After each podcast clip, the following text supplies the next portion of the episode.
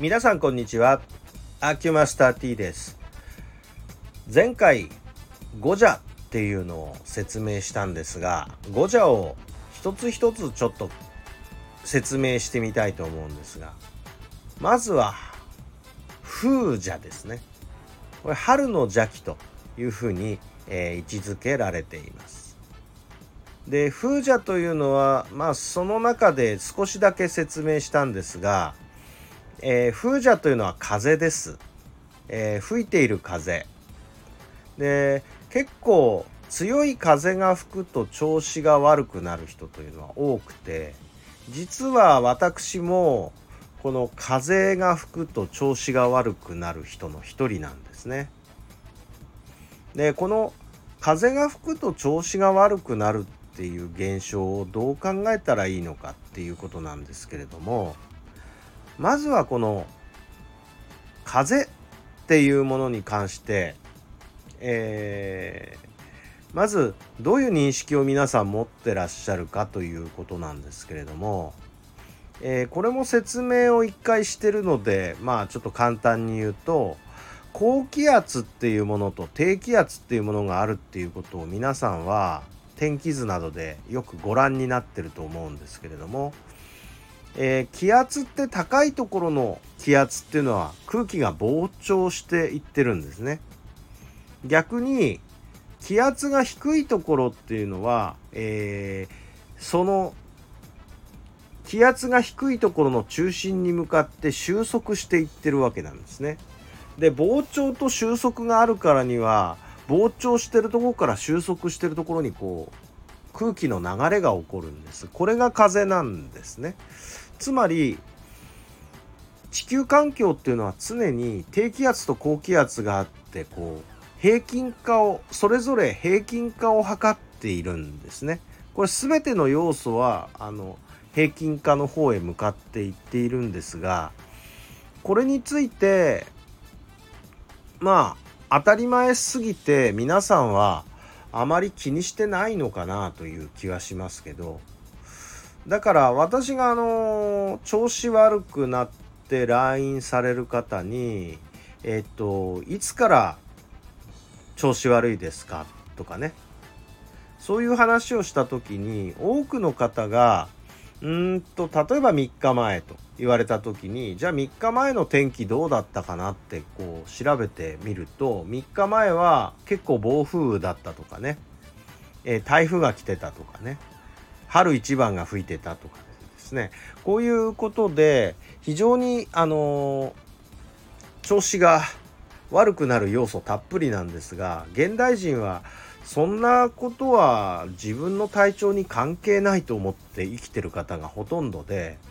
だから「ああそ風吹いたからですね」って言うと「えそんなことがあの我々の健康に影響を与えるんですか?」っていう人があ多いですね。まあ、特にそうですねこういうまあ私も住宅地とかこういう都市部に住んでいるのでまあそんなことが関係してるのかなっていう感覚が昔はありましたけれども今の仕事をするようになってからものすごく関係してるんだなということがあ分かった次第です。でえっ、ー、と科学的に考えればまあ空気の移動によって起こっていることっていうのは気圧変動なんですね。で気圧変動というのはあの急速に起こればものすごく体に影響を与えるものです。例えば皆さんがエレベーターに乗って、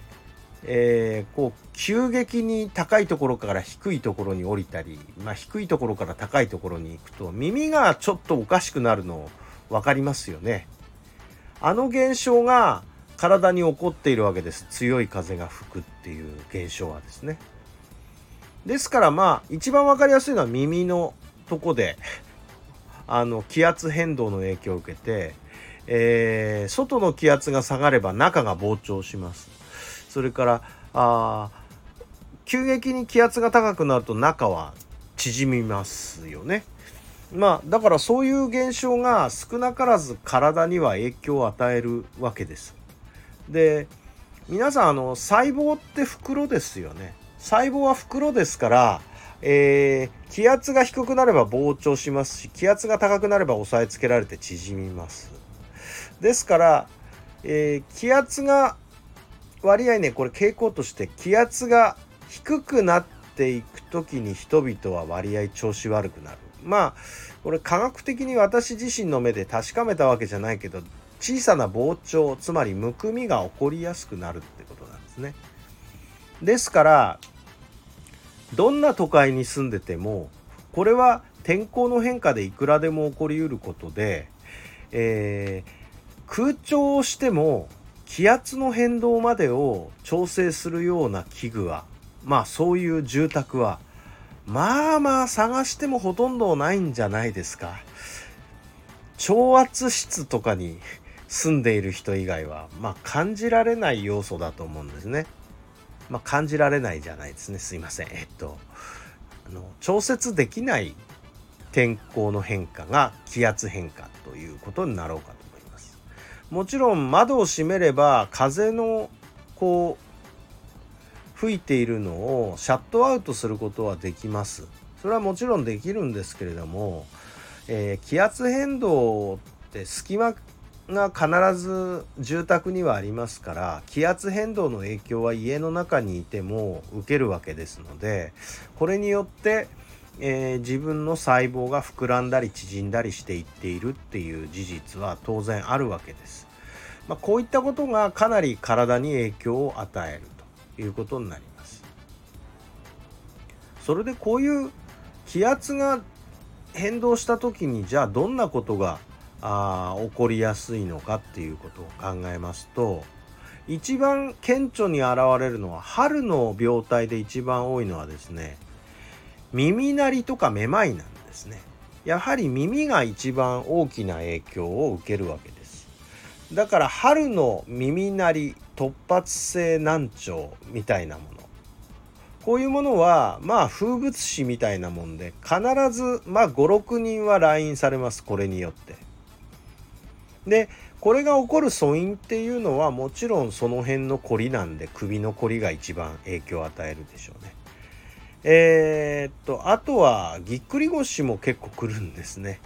で私の場合は神経痛なんかを、えー、起こしやすいんですが気圧変動で。でこの要素っていうのはまあ細胞全部が例えば膨張すればお互いに全部膨張した時に、えー、神経が細胞とか組織に押されて、えー、っとお互いに圧迫するから今まで感じてなかったようなそういう神経痛をその天候がこう気圧変動で変化した時にとても感じやすくなる。ちょっとしたことで感じちゃう。っていうようなことが容易に起こるわけですので。まあだから私はまあ気圧変動ほど人体に影響を与えるその要素はないしかも空調では調節できないっていうことを考えればこれがもろもろのこう体の辛さを出している、えー、最大の要素なのかなというふうに考えております。まあそのようなわけでこの五蛇の中でも風蛇というのは特別でどの季節になってもこういうことっていうのは起こります。え、春一番でしょ？